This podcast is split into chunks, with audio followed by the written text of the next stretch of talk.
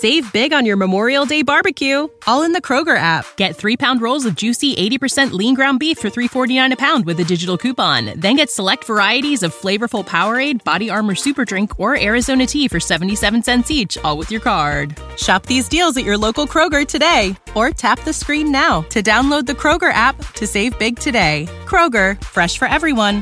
Prices and product availability subject to change. Restrictions apply. See site for details.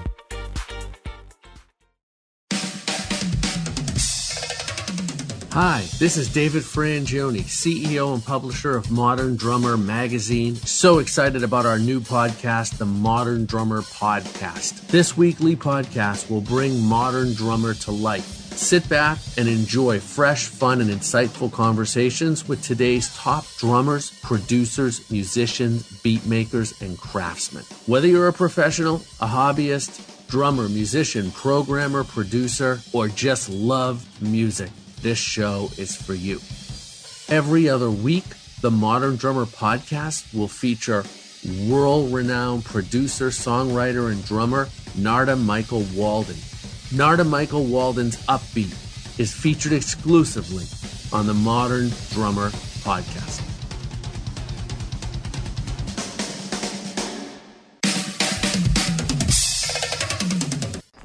Hey, everybody, this is your brother Narada Michael Walden.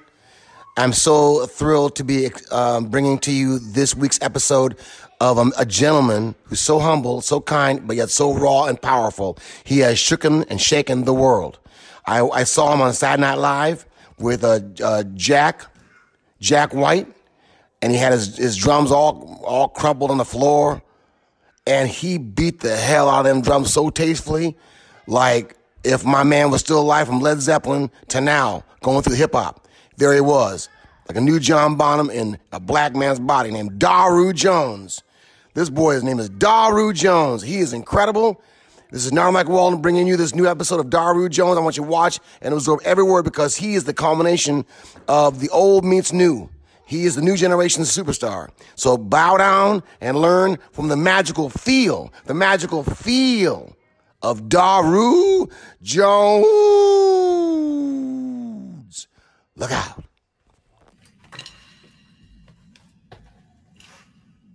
Daru. I'm gonna sing for you.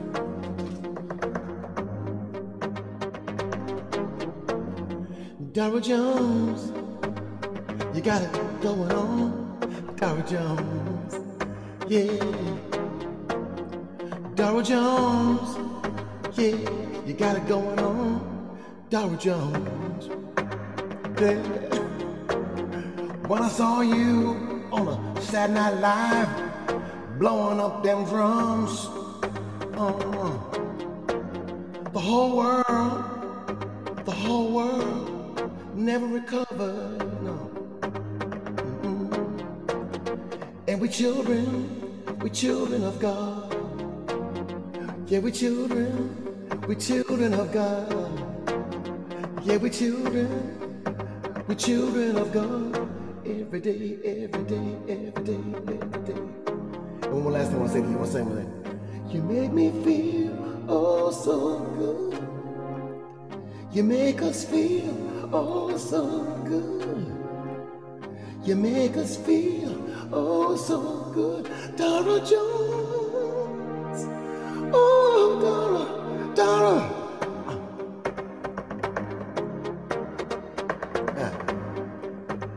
Love you, man. Love you so much. Thank you for your time. too. Thank you so much. that out on iTunes. I just want you to know, man, I'm um I I'm uh I'm really verklempt, man, because you're so beautiful and you are the new generation. I bring to you my generation and we bow down to your generation, to you, because you are now taking what we gave and you hy- hybrid it into hip hop, rock, jazz, gospel, and you are the new sound, and we love you for it. So I want to just tell you that straight off the bat. Listen, I give vessel. I Yeah. give God glory, you know what I'm saying, and praise. And it's an honor, you know what I'm saying. You're you're a legend and you're already made, and I'm just grateful, you know, that to have the opportunity to, to perform on that platform and people see me like yourself, and I'm I'm just thankful. It's an overwhelming, blessed feeling. You know what I'm saying? But I'm I'm just trying to take it all in. But I really appreciate you. Yeah, brother. Been doing it, so it's it's such an honor. Thank you Yeah, so much. man. So then, I, I see you're you're in a bowling alley. First off, Oh, it's a it's actually um I don't know if it's a franchise, but it started in Brooklyn, New York, and I think they have another one in um in Vegas and one in London, and they just built one in Nashville. okay. The the, the, the crazy thing is they were supposed to open on March the 15th of this year, and because of the pandemic, they could never open up. So I'm like, I'm sure where they have a performance area Yeah. to my left, Yeah. and um this I guess I may be the first person. I don't know if I'm the first person on these lanes, but doing something like this, I'm, I'm thankful that that shout out to brother Colin and, and the Brooklyn Bowl staff allowed me to come here. This was very last minute. Do you actually bowl? You know what? You know what's funny? I hadn't started bowling until I started working with Jack White because he's a bowler. Oh, okay. Uh, shout out to Jack White. He actually has a bowling, you know, um, situation at his at his personal, you know, at his at his crib, and that's the first time I started bowling because he's a bowler. Every time we would go to the cities and we would have a day off, he would actually rent out rent rent out the entire bowling alley for us.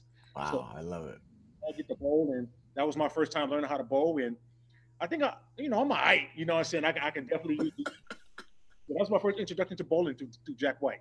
So let me let me ask you some questions. How do you how how are you feeling? How are you handling all this uh, pandemic? How are you handling everything? How are you?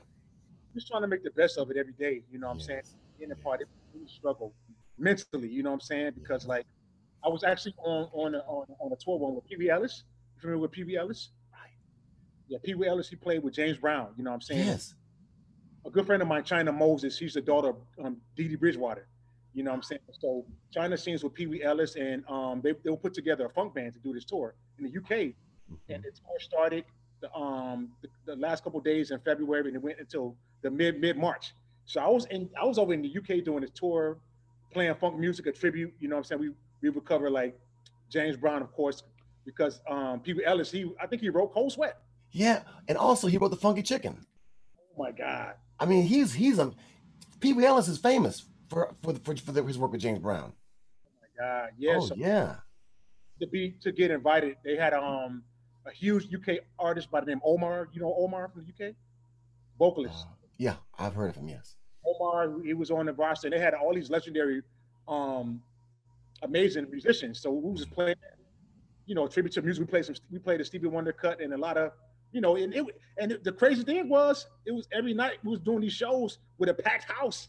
Yeah. And never forget, um, mid March, the, the pandemic really started hitting the fan. You know, what I'm? I had to fly back to New York because I like direct flights, and um, they had my flight going back to New York. I had some work I had to do there. I stayed in New York for like a week and a half, right before they shut down, Mhm. and it was it was it, it, was- it was like it's like the Twilight Zone. You know what I'm saying? Oh, man.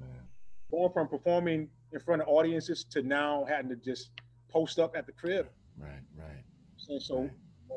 At that time too, I, I had started doing some therapy because you know I just you know just some things that I need to work out. You know what I'm saying? And, and as a close friends of mine, it was like, man, you know, you take this time to just kind of go within yourself. You know what I'm saying? And and, and right. heal, heal, and um, I started cooking. You know, learn how to.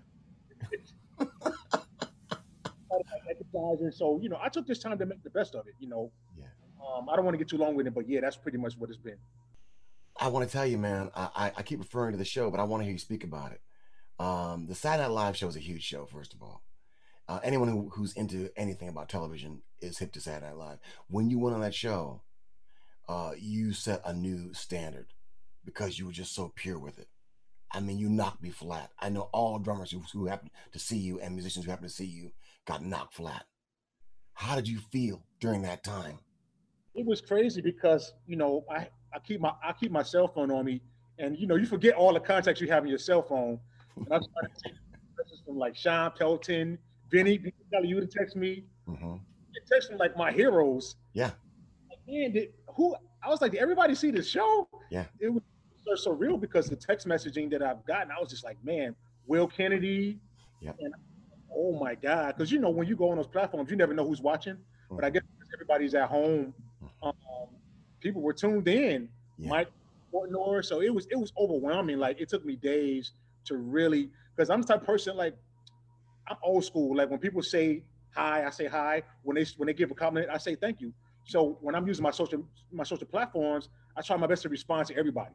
Mm-hmm. You know, so it took me a minute just to look through the, all the comments, see who gave me a shout out, and then you reached out. A good friend of mine's, um, a mutual friend of ours, Vance. Mm-hmm. Um, he was like, "Yo, the Rock's trying to hit you up." I was like, "Really?" And so it was just overwhelming. Like I, I just didn't—I had no idea that we would be a part of something because I, I guess it makes sense because we're all a lot of us are not performing. Right. We're not being able to play live. So um I, I, never forget before we went on stage, I remember Jack said he wanted us just to play like we were jamming. Yeah, that's right.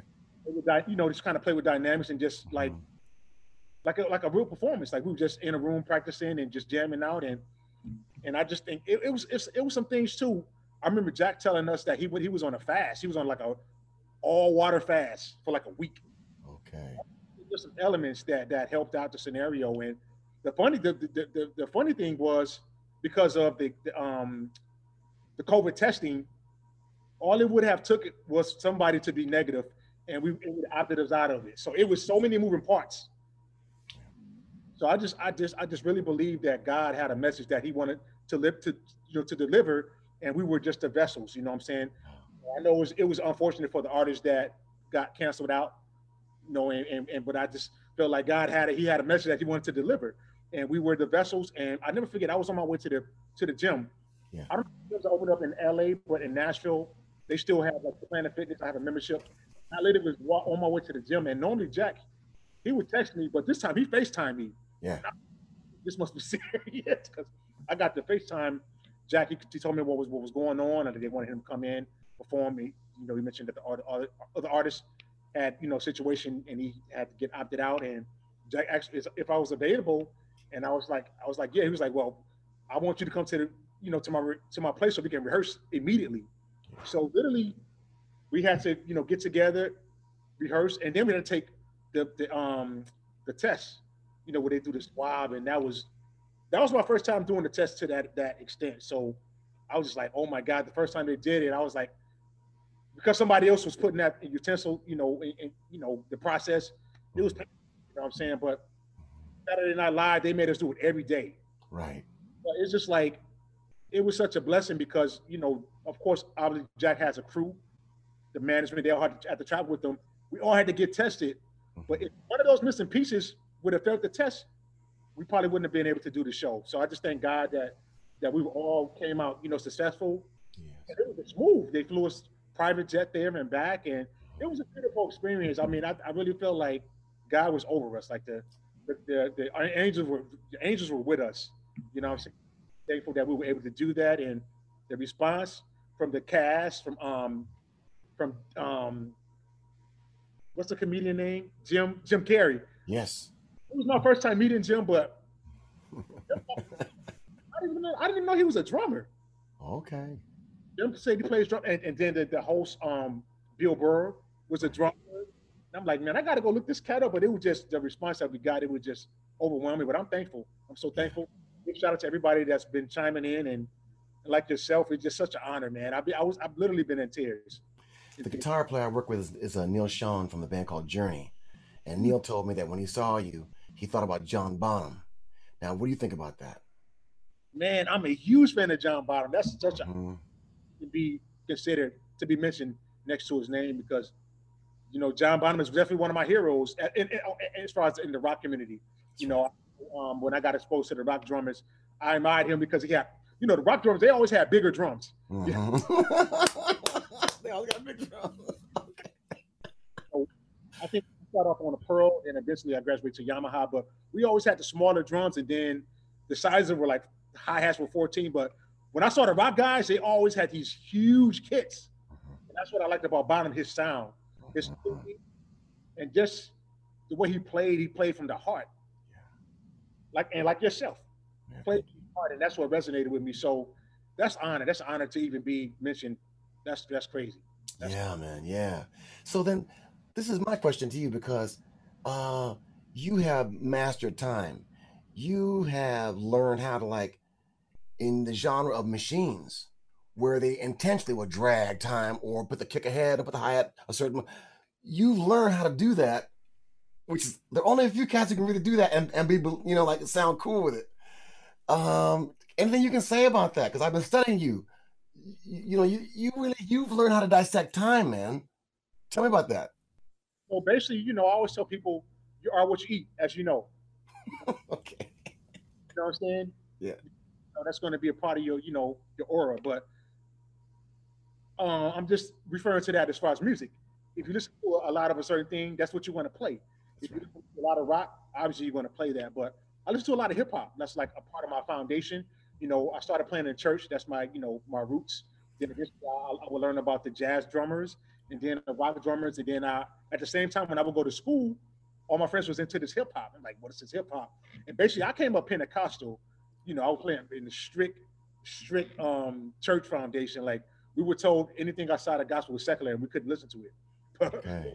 school, all my friends was into hip hop, so I wanted to be down. And then eventually, I would start learning about the producers. Right. Dr. Dre, um, Pete Rock, mm-hmm. from here from Gang Starr, and a lot of those, a lot of those producers. Of course, they were sampling in the '90s. They were sampling like Clyde Stubblefield, James Brown, the breaks. And you know, when you when you heard a lot of the, those drummers play, they were a little glitchy, like that human, that human mistake. You know what I'm saying? When you would hear certain those old school records like the Motown, and for some reason, the producers they left the mistakes in. Right. You know, they didn't fix it, and and I, I, thought that was clever because that's a part of being human. Like we're not robotic. I mean, some of us we can study to be robotic. You know, there's a few of us like the Terry Bozzio's and those that really to me, you know, I, I, like that, but I like the drummers that, you know, like the Purdie's that really make that little glitchy. And a lot of the producers, that's what they implemented in their in their sampling. And uh, um, one of the one of the producers that I wanted to, you know, give shout out to, his name is James Yancey, aka Jay Dilla from okay. Detroit. I sure you know who Jay, Jay Dilla is. Okay. But he's had a group called Slum Village, and that right. was Dilla's um, production. Like the way he would produce, he did not always quantize the drums. And, and, that was his thing. Like if the kick drum was a little draggy, that was his swag, and it, it became a big thing. And that and another producer that I heard kind of doing that was a producer named RZA from the Wu Tang Clan. But I think the RZA, from from my knowledge, my knowledge, um, a lot of those producer guys they would get the equipment, but they didn't know how to use it. They didn't they didn't read the manuals. Okay. So pretty much they just it was by default. So a lot of the, the Wu Tang stuff was a little glitchy, mm-hmm. but because he may not have know how to, quantize, but Dilla actually produced his beats sloppy on purpose. Okay. But Dilla's influence was he was referencing Bernard Purdie and those drummers. When you hear those records, you may hear the drummer hit the instead of hitting the um the snare drum, they would hit the rim shot by mistake, or they would fall behind the beat and that became that was like the thing. Yeah. So a lot of that, then eventually, like that's what I ate. So right. I, and I'm also a producer. Mm-hmm. So I produce, you know, beats like that. So I think that helped. But when people ask me how do you break that down, I, I, I don't know. I can't. I don't know what it is. I, I, it's hard for me to break it down because it's just like I listen to it, so it just comes out. It just comes out honestly. Mm-hmm. So basically, it kind of sounds like a flam, mm-hmm. but but I was I, I tell people too, like when you listen to um Elvin Jones and them cats, they played all over the bar line. That's right. They That's right. That's right. You know, if you bob your head or you have a metrodome on and and you they, they, the phrasing, you could tell that they still have a clock, and I think that's important. You know what I'm saying? So even even though I'm playing glitchy, I still have this clock in my mind. I, I don't know. Did I answer the question? Yes, I'm on to you. I'm on to you. Plus the fact that I also want to say the the production style of you that you know you also have you can make this, the hi-hat sound kind of dirty. You can make the drum sound that's also part of it. You know you know you you you're a scientist. You're a scientist. You're a drummer but you're also a scientist. This one i want to get on to anything you want to add about that portion of, of, of, where you're coming from? Because you have to say that about you. You're not you're not just playing some drums. You have a whole mindset. Go ahead anything you want to say. So that's that's a good that's a that's a good that's a good part of the question. So I had a lot of older mentors in my life, and I'm thankful that all I, I, you know, I say from from people, there's two things that you can learn. You can learn what to do and what not to do. You know what I'm saying? So, old mentors in my life, because I would just watch them. And one of the, one of the guys that I admire coming up, his name is Michael Lee, and he was he was he was dope. You know what I'm saying? He was an all around drummer, but he would always he would be like, "Yo, when I'm playing, and I and and this is when I'm playing the drums, I'm the I'm becoming an engineer. Like I'm EQing myself. You mm-hmm. know what I'm saying? So as you know, when you playing patterns, you could play a groove either top heavy or bottom heavy. You know what I'm saying? So I'm actually taking stress off the engineer because if you just up there playing loud, then the engineer is going to have to work hard. You know what I'm saying? And if you're playing uh, Pacific songs and it requires the drums not to be lower, that's going to make the engineer have to work harder. But I was like, nah, it's our responsibility as a drummer to be a complete package. So when I'm playing, I'm listening to my environment.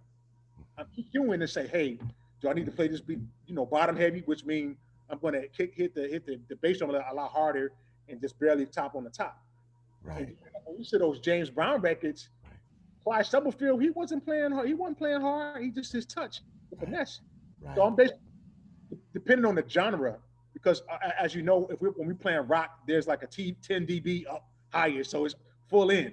Mm-hmm. You know what I'm saying? But if I'm playing R&B or any whatever the, the genre is, I'm listening to my environment and, and I'm trying to see how can I fit in. Yeah. You know what I'm saying? So that's what I'm Yeah. listening. When I'm playing, I'm like trying to EQ, Mm. you know, and playing you know, accent sometimes on the hi hat, like. But, but yeah, that's that's the whole approach. You got to know, bro- brother man. James Brown came in this room and told Jim, my engineer, he said, "The kids love the bottom man. The kids love the bottom man." So what you're saying is absolutely true. He really wanted that extra punch on the bottom man. He loved it, and he actually forewarned us like 20, 15 years ago how much how important the bottom end of the records was going to going to be coming in. You know, and of course then we have all the earliest. Now I got all the subwoofers kicking hard. You know what I mean? Bass is, is- is coming on strong. Bass drums coming on strong. Boom. Mr. Brown predicted all that way back then. So you're right. He's onto it, man. Yeah. One, always talking about hitting on a one. Yeah. You're playing that beat like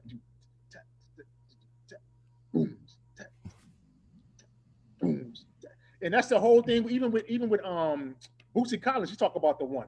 Yeah. It's that one, and that's what that's what made people dance. Yeah. Even in church. But like when I came up in church, there was not the gospel chops era. It was more like a pocket, and everybody kind of playing for the spirit to come in. But they they still doing it nowadays, but it's more like a whole presentation, like fusion gospel, and that's cool. But like when I came, it was all about like that pocket, like the, the um um quartet music. It was like do, ta, do. it was just you know what I'm saying, like that whole that stomp. You know what I'm saying, and that's what made people dance. You know, even in the hip hop community, it's not about having all these extra fancy notes. It's just about making people dance. And I say when you play any genre, I think it's very important. If you don't see somebody out there tapping their feet or bobbing their head, then we're not doing our job. Mhm. Yeah, fusion, that's a different story. But I still think that the hi hat is your metrodome to connect with the audience so they can feel that pulse. You know what I'm saying? So bottom end and just having that one, I think that's very important. Very important. I also love the move you make uh, of space between a, you'll do like a crash, crash, or you'll do even like hi hat, and you'll you'll hang it, you know, intentionally. I love the space you're putting in the, as you're playing. You're not trying to fill everything up. I love that about you. I got to tell everybody about that around the world. It's your space, and know where to put that space. You know that a lot of that comes from like when you listen to some hip hop producers, they would produce a track and then they would do drops to accent what the artist is saying. So that's that's that's some of that somewhere, some of that, and I just do that live. And I'm thankful that um I've been able to build some, you know, like a presence or for people to call me because they they feel like they want me to add that. When I get the music director job, I'm like I'm not just playing a record. I'm figuring out how can I enhance and add some some things to it, you know, to give it a little little spice. And that definitely that definitely that's definitely a nod to hip hop producers doing those little drops and whatnot. Yeah. I love it. I love it.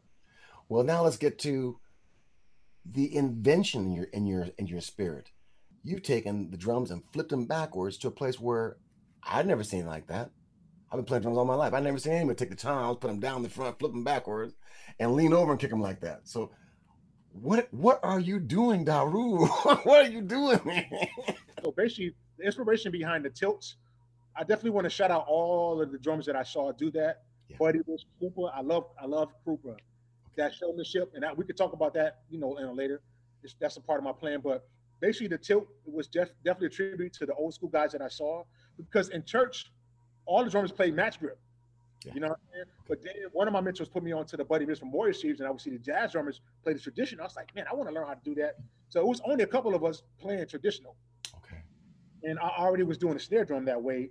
And then one day I woke up, I was like, man, what happened if I do the floor tom? Mm-hmm. It was, it was awful looks because like in the hip hop community, I remember coming up, there was a terminology saying, don't bite off of me, which means don't copy off my style. you know what I'm saying? if, if, if, as, as, a, as a rapper, if you were in the same room and you had the same chain or you had the same outfit on, that was the issue. Yeah. Everybody wanted to have, they want to look different. right. And I referenced that to when you go to award shows. If you went into a award show and somebody else, you know, it's a big thing to try to, you spend all this money because you want to stand out and look different. You know, and I remember going in, in, in school. I didn't want to see nobody with the same outfit that I had on. It, so as far as that was, that was my setup. And I remember um, at the time I had got introduced to the Roots. Shout out to Amir Questlove. You know, Yes. first live drum, I mean the live hip hop band that I that I got exposed to, right? So I just I definitely want to shout out Amir because I definitely want to thank him for what he's done for the community. He Yes. that's definitely been inspiration, but it was just so cool to see somebody downsize because I was used to playing the five piece kit. Yeah. He had a couple pieces. He had a snare and a floor tom. And I was like, yo, he was playing, he was like playing the funkiest rhythms. I was like, oh man. And then I and then eventually in my career, I would start being a- this hip hop drummer. You know what I'm saying? I was in New York and a lot of the guys, the rappers that I was working with, you know, from Talib Kweli, he's a Brooklyn MC. He had a group called um, Black Star with Mos Def. I was the director, and I played with Slum Village, which was Jay Dilla group. Now I, I just made a record, a record for myself where I started be, becoming like the hip hop guy outside of Amir. And I was like, man, okay. Of course, when I'm playing hip hop, I don't need to have all these additional times. And I was like, I don't want to look, I don't want my drum set to look like Questlove drum kit. So I was trying to figure out how can I develop my identity because I'm playing hip hop. And I was like, okay, well, what I can do is tilt, tilt snare drum. Mhm. I woke up, I was like, man, what would happen if I if I tilt the toms? And then that was it was awful looks to make a long story short. Mhm. Like I'm, I'm like a knee freak, so I like everything to kind of look a certain way. And I changed the way my my setup was, and I I sit up high, so I come down on the drum. So that was pretty much inspiration, just just to be different. Just because I didn't want to be like playing hip hop and look like Questlove drum kit. Did you ever get like um? Okay, you're, you're bending over. Uh, do you ever have a pain of bending over? Is that ever an issue for you? My first setup was just with the snare drum in front of me. Yeah. The whole time it was tilted. Yeah. And then eventually when I started working with Jack White, obviously I need more drums because that's a rock and roll. You know what I'm saying? So Hmm. my challenge was trying to figure out how to be able to play fusion vocabulary with limited drums. Because I was still playing, I, I- I had I had a um a hip hop jazz band that I was playing with at the time. And sometimes I would break out those fusion chops within the hip hop Mhm. but didn't really have all of the different drum sounds to give me those different tones. So I had to it actually change my vocabulary. I had to figure out how to play this new drum set and play fills to match. You know what I'm saying? So Yeah. I grew into it. And then when I started working with Jack White, um, I added more times. I added like I had a marching drum because Mhm. some of the projects that he recorded, like the Raconteurs and Meg, they used that that marching sound. And Jack is a drummer, so that really gave me that really made it pressure for me. Okay. Good. I'm like, oh man. you know what I'm saying? Like when your boss is a drummer, you feel like you just but what I liked about Jack is he hired me because he wanted me to bring my style to, to the table. So that took all the pressure off me. I didn't feel like I had to come and beat Terry Bozy or Meg White or any other things that he used. He wanted me to come and bring my flavor. And then I added another another time. And then just just about two years ago, um, I'm the type of person when I started seeing everybody catching on, I had to switch it up. So Okay. basically, the latest edition of my kit is because I started people kind of copying. I was like, let me just switch it up. So now I have my floor tom in front of me. Then I have my rack. So I have everything drum wise on this side, the two cymbals, just to just to switch it up. Yeah, that's cool. And you purpose to keep the cymbal low, so you can really like lean into it. Is that right? Just because I like to come down. Yeah. And some people tease me because it was like, oh, you you just doing that so you can be seen on the camera. Because you know, back in the days, you know, Tony Williams and Benny, they all set low. You mm-hmm. can you, barely can see them because everything was so high. And I'm sure I'm sure you you were you like that. I'm sure you. Well, yeah, I had high cymbals, but I was also aware of the TV camera. I wanted to be seen as I as I grew, and especially I started, when I started singing and playing. I really wanted to be seen. So I see both sides of the fence.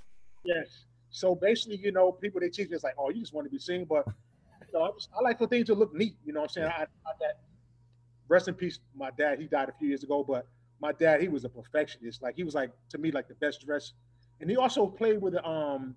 He used to play with Rance Allen. I'm not sure you're familiar with. I know Rance Allen. Rance Allen, just just so you know, man, had had one of the biggest, most beautiful R&B songs in the world. It was called "I Belong Yes. to You," and I heard in a club in Washington D.C. and everybody came to the dance floor like religion and hugged each other hard and danced that song "I Belong to You." And he comes from Oakland, California, not far from where I'm where my studio is. Really? He's genius. man. That- was Rance Allen. Him and my dad were like best friends for over 30 years. Okay. Every time Rance would come in town, my dad would be his keyboard player. He's also sub for him when Chris Bird couldn't make the gig, his regular guy. And I okay. used to play with Rance several times. Wow. Teenager. You know, Well, I saw I saw his name on your bio, and that's why I wanted to ask you about. it. So I'm glad you're bringing it up because Rance Allen is genius, man. God. Yeah. ahead of his time, hoping that they do some type of um, appreciation for him. Yeah. You know, when he was alive because you know I lost my dad a few years ago, and my dad played to the end. My mom is a is a is a, is a missionary, and she, she's a, a musician as well.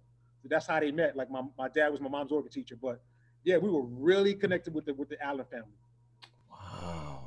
So do you play keyboards as, as well? Is that that one of your one of your things?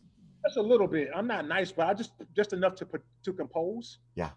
And, but my mom, she did she did put me in um organ lessons because she was like, son, I want you to sub for me. You know what I'm saying? This is when I was a kid, but for some reason, um, it just I just never really gravitated towards it. The, the- the drums were just my thing, and Mhm. um, yeah.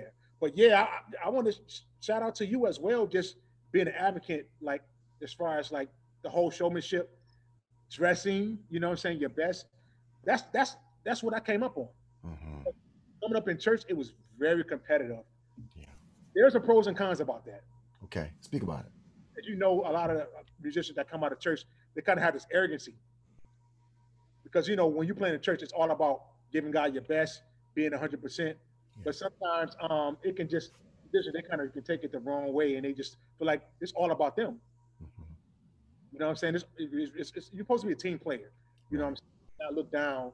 So I'm thankful that I, I didn't I didn't keep that I didn't I didn't have that mentality. But I don't you know I'm just thankful that I was able to just you know not not be judgmental. And I think that helped because I moved around. That really helped. Bro, that those are my, my those are my, my beginnings. You know I remember you know coming up in church and a lot of my uncles and cousins they played drums. And we and we had a big family. So I remember going to church and seeing my uncles play, and I was like, man, I want to do that. I started at the age of four, and I was so short that they had they had to sit me on this on the school little school bench. You know what I'm saying? Because I can barely get to like on a regular throne, I could barely get to the to the pedal. Yeah. And um, yeah, that's that's my roots playing in church. And at that time, um, I was into the gospel drummers. Um, Dana Davis from Detroit, Michigan, played with the Winans. Yeah. My favorite drummers, and Michael Williams played in a group called Commissioned Okay. with Fred Hammond. That's Fred Hammond's group. All right. All right. That's what I used to go see. We would go see them, and then of course the Clark sisters. You know, it was a really cool, cool time at that. You know, it was the Motown, and then the gospel thing that was really huge. And those guys, they just like Dana. He was known. He was known for having an amazing pocket. Right. He wasn't flashy, but when he would do some some some some fills, it was like, oh my god, he was he was like he was dope. Um, what I liked about Dana too, he had the showmanship, which I would learn at an early age. The drummers that I saw, they had the showmanship, and I think that's very important. Like, shout out to like Gene Krupa and those guys. You know what I'm saying? Like Mhm. standing up and moving around, and Mhm. yeah, I knew that, you know, if I wasn't going to be this technical drummer, at least let me just, you know, have that. And then they were all about the way that you look, you know, come in and dressing your best. And I remember, you know, they would have these things called midnight musicals, which were like a concert, and they would have choirs come together. One choir would sing a song, and they would call up the next visiting choir. And between, all the drummers they would come in with their own snare drum and their own pedal. You know what I'm saying? Yeah. You come up in there, if you didn't have a Pearl Piccolo free floater snare drum, Mm-hmm. have that. Mm-hmm. very competitive, like coming up. You like it was you had to have the name brand gear. It was it was this this thing. So that that just really helped me as far as like making sure everything was like top notch. But at the same time, I want to speak about um and Cindy Cindy Blackman brought this up too. She just spoke about you know we spoke about like social media, like how people are gravitating towards that, and you you can become like overnight success.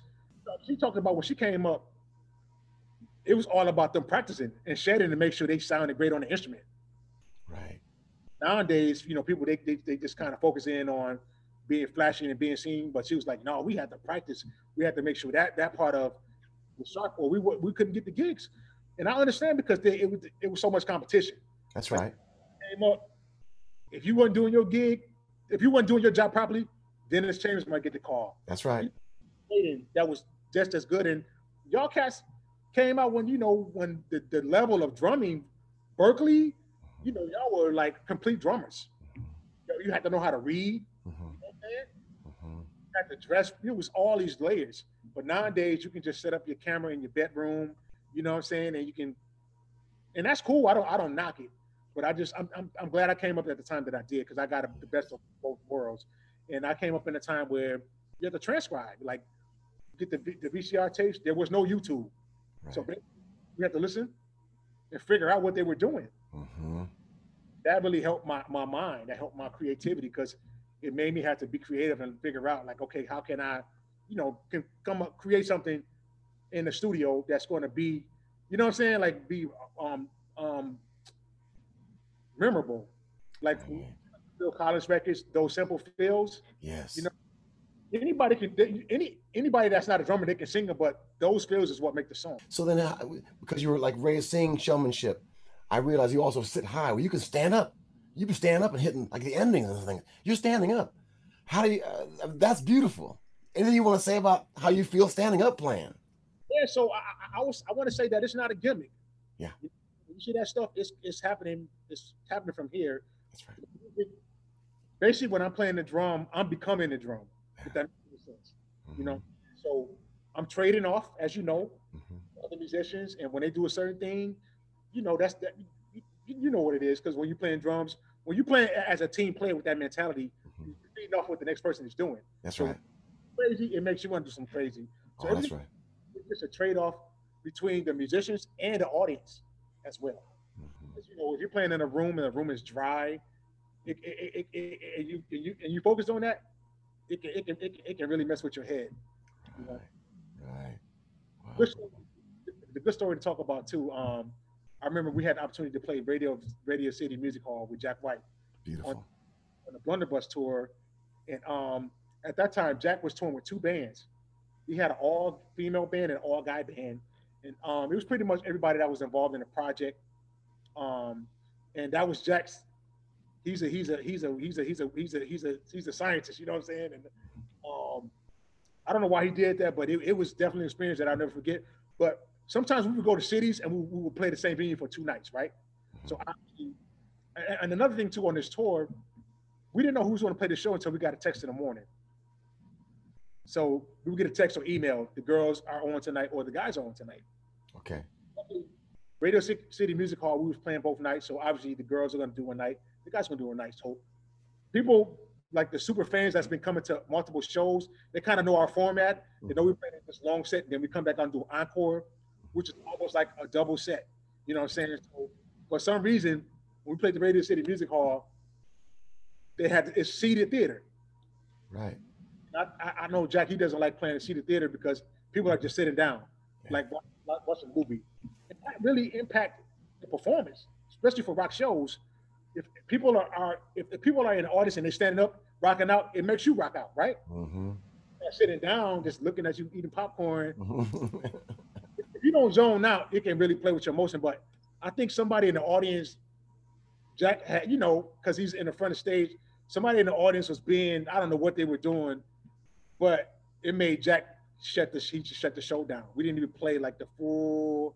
It was it was it was, it was crazy. So normally the people that that knows our formula, they know that they know we play this long set and come out and do an encore. Jack kind of he cut the show because somebody I, I, don't know what happened. Somebody made him irritated.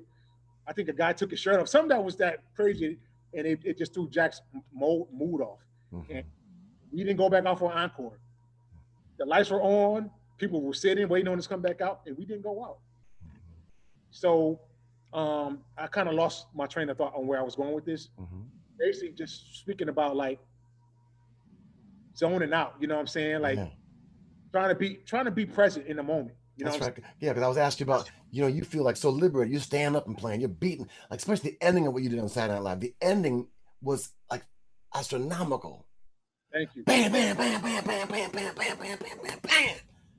And stand back cool. Wow. Beautiful, Yeah, man. Beautiful. I just never know what's going to happen in that in that in that time. I mean, it's a lot. It, it was just cool to be in that space to perform again. You know, Yeah. in, in, in that environment. So I was excited and trade off of what Jack was doing. He was electrifying. So it was just a, the whole energy and, Mhm. and showmanship. When I'm playing with Jack, I like I like that setting because I feel like I can play out my frustrations, you know what I'm saying, or whatever. Yeah. Well, people they don't know that that's this is this is our therapy. Right. You know what I'm saying? It's like sometimes we have to hold a lot of stuff in. Mm-hmm. This is, as you know, it, Yes. it's, it's, it's a monster within itself. So when I get behind that drum, that's my church. That's right. that's why I'm connecting with this. With, with, with I'm allowing the creator to use me, and yeah, in that setting with Jack, I, I feel like I'm able to be free. I love it. You know, I play, play with a guitar player named Jeff Beck, and Jeff Beck is a, is a Jack White fan. Uh, I went to his house, of course, out in, in in the UK, and he would play me some music of Jack. Just years ago, he was always tuned in to like this guy, the way he would think. He liked Jack's mind. So the fact that you're there with Jack is like I know it's like some revolutionary going, some revolution music happening. I, I can feel it with you, you know. So on behalf of Jeff Beck, I'm to give you some love right now. All the cats in the world uh, who want to sit in this chair talking to you, love coming through me to you. Love coming through me to you. Wow, I Yeah, appreciate it. Shout out to Jeff Beck. I actually had the honor to see him. They were in Nashville, and um, I'm good friends with Vinnie Colaiuta, which is Okay. because I grew up. He's been one of my biggest heroes, and you know, um, not to, not to get along with, with with that story, but he he let me know they were coming to town. Got the badges, so I got to meet Jeff Beck, and it was just like short guy. He was so so so surreal. He was very he was very cool. He was very. I had no idea that he was in he was into Jack like that. Wow. Oh, yeah. hmm Wow. Yeah. I love, I love that music. I, I love what you guys left for us because I always tell people like you guys are part of my DNA. You know what I'm saying? Like a piece of you, a piece of all the people that I listen to, it's a part of my DNA. So I want to definitely give praise and shout out to those that I watch. You know what I'm saying? Like Yeah. yourself, Road, little things. It, it might the drums per se, it might just be fashion, but you guys are definitely all a part of of me. And I just want to continue the legacy and then um be an example to pass it on to the next generation. That's right. As you know, we got to bring up the next generation. That's right. The, the OGs are passing away. Yeah. Well, you you're doing that now with the drums. Are, is this your own signature line that you're selling of this drum? It's actually, I don't know if you guys can see the kit, but I, I just have the bass drum and snare set up. Right. Yes, I was able to do a collaboration with, collaboration with PDP, be a Okay. deep drum, and um, they basically they do these. Um, I'm having a, a brain a brain melt right now. Okay. They do these travel size kit, and they allow me to attach my brand with one of the travel kits. You know what I'm saying? And um, it's called the DJY Daru Jones New Yorker. You know what I'm saying? And and for the opportunity because I remember when I came on board as a DW player, the company that I played before that I endorsed, they made a compact kit as well, Mhm. and I was trying to collaborate with them, but you know that didn't work out at the time because you know all these all these politics, and I understand that I'm still paying dues. I'm still paying dues to this day. Right. So I, I just like I always have ideas. Like I'm I'm a creator, hmm trying to figure out what can I bring you know to the table, and I was trying to like like yo like a lot of the up and coming drummers producers they're using minimal kits. As, as you know because a lot of I, I, i'm thankful that i'm in this time where a lot of the artists they're bringing that live band in in, in the equation. Where at one time people were just using the machines. Hmm That's right. we, a lot some some of us was out of jobs but it's a lot of music being made nowadays where they're bringing the drummer in and they also using the triggers and they're still able to get those sounds. But anyway yeah that was the whole vibe. Is Daru Jones New York. Is all compact. It's built for the streets and you can use it for busking I use it for all, all my gigs you know what I'm saying and I like it because it's a versatile kit um one of my one of my one of my goals was to be a genre bending drummer you know what I'm saying taking a taking a, a note from or taking a page from Steve Gadd those Mhm. drummers, I admire them because you and like yourself, you can place them in any genre situation. They don't overplay; they get the job done. You know what I'm saying? And that's something that I, I prayed I want to be able to be that drummer. Like I didn't have to have all the fancy chops. With just let me be able to have the mechanics. And then Steve Gadd, he was able to to, to add his swag, his thing. You know what I'm saying? With what he does, and that, that's what I wanted to do. And I'm thankful that I had the opportunity to get this drum kit. So yes, the D Daru Jones New Yorker. You know what I'm saying? You can get it. And um, it's, it's, it's, a swaggy color. It's, it's, it's the black, it's the gold sparkle with the black fade, and that's one of the things that I want to do with with, with, with the drum. As you know, we swag. You know, we swag. You know, we it's, it's, it's a fashionable thing. So I was like, man, I don't want to just have a kid up there and it looks plain. I want to be like, I want to look like furniture. Basically, the color is, is a spin off like um my my my sign. I'm a Leo. I'm, you know, I was born in August, so I want to have those Leo colors, like a, like like a, like a beast, like the, like the whole lion. So yeah. that's the vibe. And the, the stands are lightweight.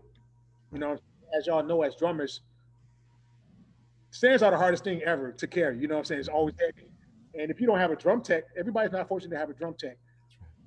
You're wearing yourself out before the game because you got to carry all your, your, your the drums, and then the hardware is just the heaviest thing. So the, the, the, drum the drum kit comes with lightweight stands, and it's, it's a compact vibe. So that's that's that's that's that's, that's what I'm using. Um, we are your fan club. We are with you. We are one family, and we are so proud of you. And I have to sound, I have to say again on on the conclusion of this interview, um, the things that you prayed to God to do, which was to let let God's light shine in you and through you, happened in grand form uh, a few nights ago during this pandemic on that Saturday Night Live show. Because I'm gonna tell you something. I've studied a lot of your music now. I've had a chance to check you out. I know what a genius you are.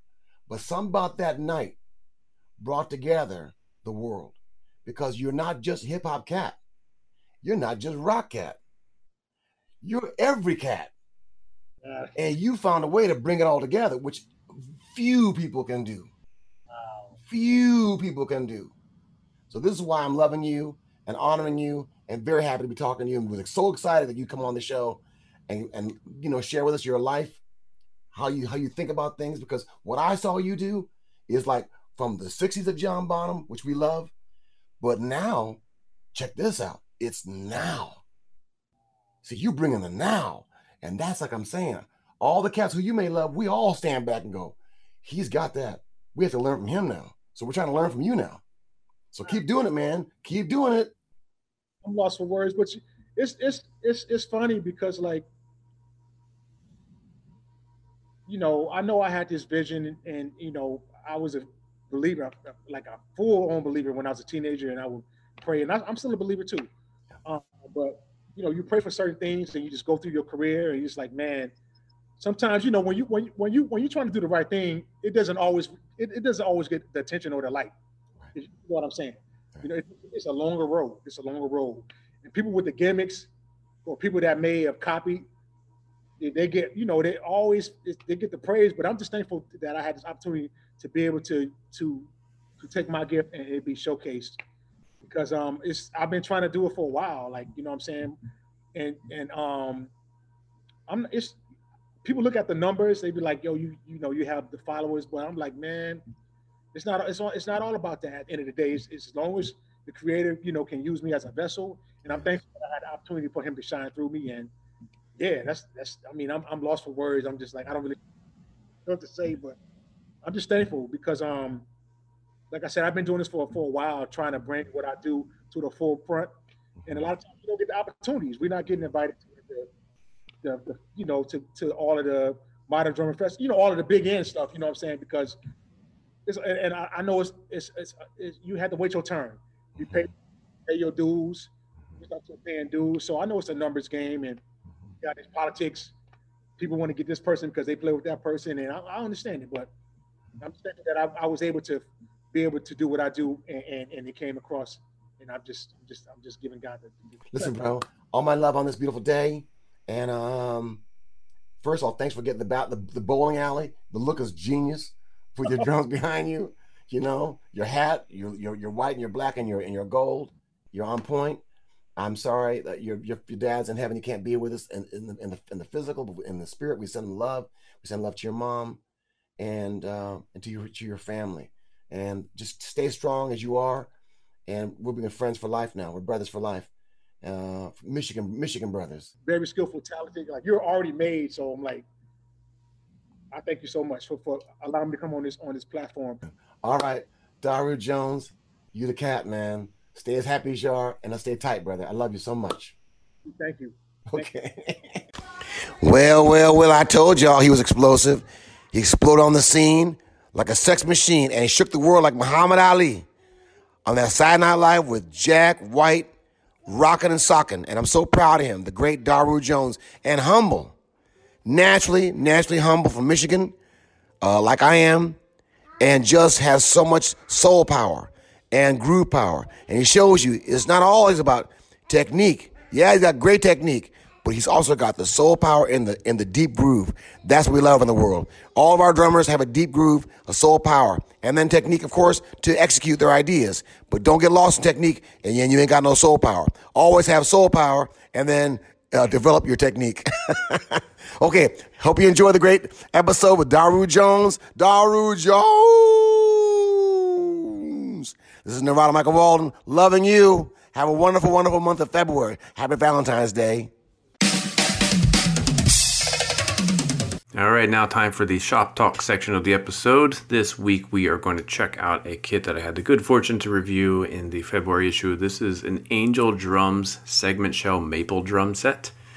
Uh, Angel Drums is a Hungarian company that specializes. Um, they make all sorts of drums out of all sorts of materials, but when I think of Angel Drums, I think of two things. I think of uh, block shell construction so you have, you know, instead of plywood or stave shell or steam bent, this is blocks of wood that are arranged and glued and then milled down to a drum shell shape. And then also think of their angel hoops, which are straight um, stainless steel hoops. I believe they're stainless steel.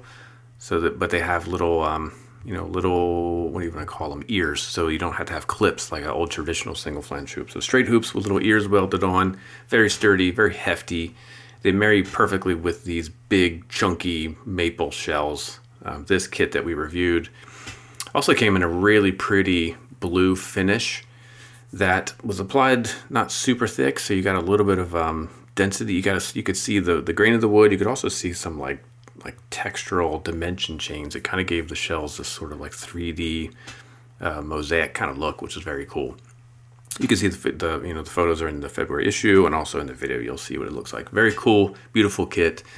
Um, the sizes are 8 by 12 rack tom, 14 by 14 floor tom, 16 by 20 bass drum, and there was also a matching 6 by 13 snare. Um, they are they all came with um, Remo coated ambassador on top, uh, clear on the bottom bass drum had the old classic PS3 batter and then a smooth white PS3 on the front, had a small six inch port hole. Uh, I had to put just a tiny little bit of dampening inside the drum, only just for the microphone, so it wouldn't, you know, the drum didn't resonate a little bit too long in between hits, but really it, it didn't need it. Um, it was very powerful, very punchy, very upfront. These drums, um, the microphones love them. They were they they'd be great for live because they throw a lot of sound, but also the microphones love them. Just a real dense, focused, punchy, clean sound. Uh, very easy to tune, uh, very hi-fi. So think of like a very high fidelity, big, um, musical, rich drum sound with very clean attack, precision, but not all bite. There's also some nice warmth to it. So really, just an amazing sounding drum. And the four-piece shell kit that I reviewed. Um, kind of a shocking price for a handmade uh, solid shell. It's only uh, twenty seven ninety nine, so two thousand seven hundred ninety nine dollars. That's with the matching snare. You can get it without the matching snare for twenty one hundred dollars. Great price for this. So let's check it out. This is the Angel Drum Segment Shell Maple Drum Set 12, 14, 20, and a matching 6x13 inch snare. Check it out in the video. I go from tuned high and all the way down to low. Um, and check out the issue February. And thanks for listening. See you next time.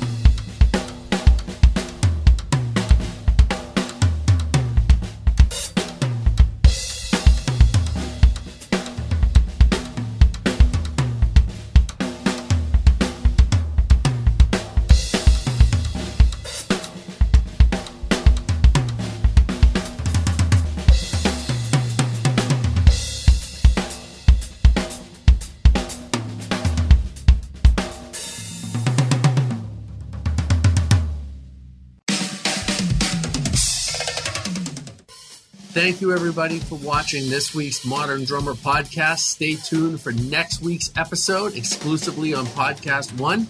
Until then, stay safe and healthy, and thanks for listening and watching. Save big on your Memorial Day barbecue, all in the Kroger app. Get three pound rolls of juicy 80% lean ground beef for $3.49 a pound with a digital coupon. Then get select varieties of flavorful Powerade, Body Armor Super Drink, or Arizona tea for 77 cents each, all with your card. Shop these deals at your local Kroger today, or tap the screen now to download the Kroger app to save big today. Kroger, fresh for everyone. Prices and product availability subject to change. Restrictions apply. See site for details.